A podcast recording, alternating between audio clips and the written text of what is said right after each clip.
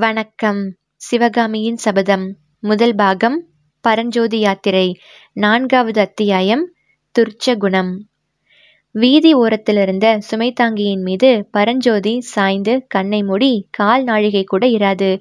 ஏதோ பேச்சு குரலை கேட்டு தூக்கி வாரி போட்டுக்கொண்டு கண்பிடித்தான் தெருவில் யாரோ இவ்விதம் பேசிக்கொண்டு போனார்கள்.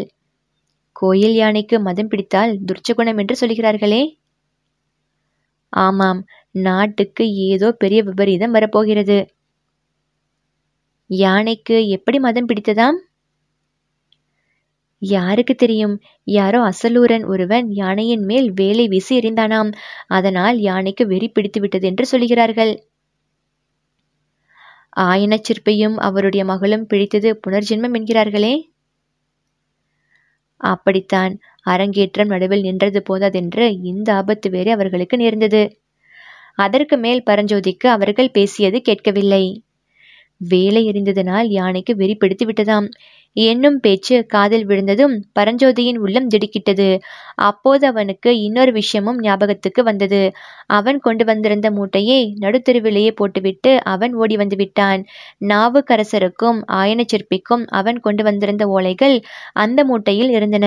இன்னும் அவனுடைய துணிமணிகளும் அவன் கொண்டு வந்திருந்த சொற்ப பணமும் மூட்டைக்குள்ளேதான் இருந்தன. அதை அவசியம் கண்டுபிடித்தாக வேண்டும். போட்ட இடத்திலேயே மூட்டை கிடைக்குமா? திக்கு திசை புரியாத இந்த பெரிய நகரத்தில் அந்த இடத்தை மறுபடியும் கண்டுபிடிப்பது எப்படி? பரஞ்சோதி சுமை தாங்கியிலிருந்து இறங்கி தான் ஓடி வந்த வழி எதுவாக இருக்கும் என்று ஒருவாறு ஊகித்து கொண்டு அந்த திசையை நோக்கி நடக்கத் தொடங்கினான். இதற்குள் வீதிகளில் ஜன நடமாட்டம் வெகுவாக குறைந்து போய் இருந்தது வீட்டு கதவுகளை எல்லாம் சாத்தியாகி விட்டது. வீதி விளக்குகளை அணைத்து விட்டார்கள். நல்ல வேளையாக பூரணச்சந்திரன் பால் போன்ற வெண்ணிலாவை பொழிந்து கொண்டிருந்தன. நிலா வெளிச்சத்தில் நாற்புறமும் கூர்மையாக பார்த்து கொண்டு பரஞ்சோதி வெகு நேரம் நடந்தான். எவ்வளவு நடந்தும் யானையை சந்தித்த இடத்தை அவனால் கண்டுபிடிக்க முடியவில்லை. மூட்டையையும் அவன் எங்கும் காணவில்லை. நேரமாக ஆக வீதிகளில் நிசப்தம் கூடிக்கொண்டது. உச்சிவானத்தில் சந்திரனை பார்த்து அர்த்தராத்திரி ஆகிவிட்டது என்பதை பரஞ்சோதி தெரிந்து கொண்டான். கால்கள் இனி நடக்க முடியாதபடி சோர்ந்து போயின. உடம்பே எங்கேயாவது கீழே போட்டால் போதும் என்று அவனுக்கு ஆகிவிட்டது. இனிமேல் மூட்டையை தேடுவதில் பயனில்லை. நாவுக்கரசர் மடத்துக்கு எப்படியாவது போய்ச் சேர்ந்தால் போதும். ஆனால் எப்படி போவது? வழி கேட்பதற்கு கூட வீதிகளில் யாரையும் காணோம். லட்சக்கணக்கான ஜனங்கள் வாழ்ந்த அந்த பெரிய நகரத்தில் தான் மட்டும் தன்னந்தனியாக அலைவதை நினைத்தபோது பரஞ்சோதிக்கு எப்படியோ இருந்தது. ராத்திரியெல்லாம் இப்படியே அலைந்து கொண்டிருக்க வேண்டியதுதானா?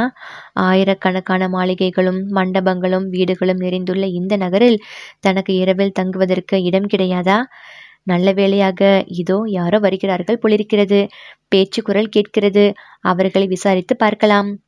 ஒரு வீதியின் முடுக்கில் இரண்டு பேர் பேசிக்கொண்டு வந்தார்கள். அவர்களை பார்த்தால் நகர் காவலர்கள் என்று தோன்றியது. பரஞ்சோதியை பார்த்ததும் அவர்களே நின்றார்கள். யாரப்பா நீ? நடுராத்திரியில் எங்கே கிளம்பினாய்? என்று அவர்களில் ஒருவன் கேட்டான். நான் அயலூர் ஐயா என்று பரஞ்சோதி சொல்ல ஆரம்பிப்பதற்குள் முதலில் பேசியவன் அயலூர் என்றால் எந்த ஊர்? என்றான். சோழ தேசம். ஓஹோ உறையூரா?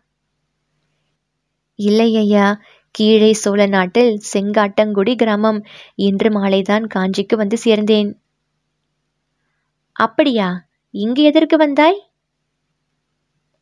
நாவுக்கரசர் மடத்தில் தமிழ் பயில்வதற்காக வந்தேன். அப்படியானால் நள்ளிரவில் தெருவீதியில் ஏன் அழைகிறாய் மடம் இருக்கும் இடம் தெரியவில்லை. சாயங்காலத்திலிருந்து தேடிக்கொண்டிருக்கிறேன்.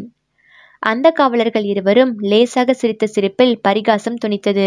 அவர்களில் ஒருவன் நாவுக்கரசர் மடத்துக்கு நீ கட்டாயம் போக வேண்டுமா? என்று கேட்டான்.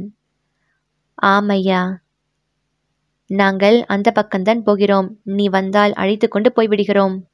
பரஞ்சோதி காவலர்களுக்கு வந்தனம் சொல்லிவிட்டு அவர்களை பின்தொடர்ந்து சென்றான். சற்று நேரத்துக்கெல்லாம் அவர்கள் உயரமான மதில் சுவர்களையுடைய ஒரு கட்டிடத்தின் வாசலில் வந்து நின்றார்கள்.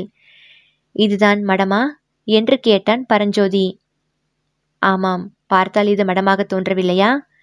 உண்மையில் பரஞ்சோதிக்கு அது மடமாக தோன்றவில்லை. அருகில் கோயில் எதையும் காணவில்லை. கட்டிடத்தின் உயரமான சுவர்களும் வாசற் கதவில் போட்டியிருந்த பெரிய பூட்டும் அவனுக்கு இனதென்று தெரியாத சந்தேகத்தை உண்டாக்கின. அவனை அழைத்துப் போனவர்களில் ஒருவன் வாசற் கதவண்டை சென்று அங்கே இருந்த காவலாளியிடம் ஏதோ சொன்னான். உடனே பூட்டு திறக்கப்பட்டது. கதவும் திறந்தது. வா தம்பி. நெஞ்சு திக் திக் என்று அடித்துக்கொள்ள பரஞ்சோதி வாசற்படியண்டை தாண்டி உள்ளே சென்றான். இருபுறமும் உயரமான சுவர் எழுப்பிய குறுகிய சந்தின் வழியாக அவனை அழைத்துப் போனார்கள். ஓரிடத்தில் நின்றார்கள். அங்கிருந்த அறையின் கதவு திறக்கப்பட்டது. இங்கே படுத்திரு. மடத்தில் எல்லோரும் தூங்குகிறார்கள். பொழுது விடிந்து பார்த்துக் கொள்ளலாம் என்றான் ஒருவன். பரஞ்சோதி அந்த இருட்டறைக்குள் எட்டிப் பார்த்தான். கொஞ்சம் வைக்கோலும் ஒரு கோரைப்பாயும் கிடந்தன. ஒரு மூலையில் சட்டியில் தண்ணீர் வைத்திருந்தது. திரும்பி தன்னுடன் வந்த காவலர்களைப் பார்த்து இது மடந்தானா? என்று கேட்டான். ஆமாம் தம்பி. உனக்கு என்ன சந்தேகம்? என்றான் காவலர்களில் ஒருவன். இங்கிருக்க விருப்பம் இல்லாவிட்டால் வெளியே போய்விடு என்றான் இன்னொருவன். பரஞ்சோதிக்கு இருந்த களைப்பில் எப்படியாவது ராத்திரி படுத்து தூங்க இடம் கிடைத்தால் போதும் என்று இருந்தது.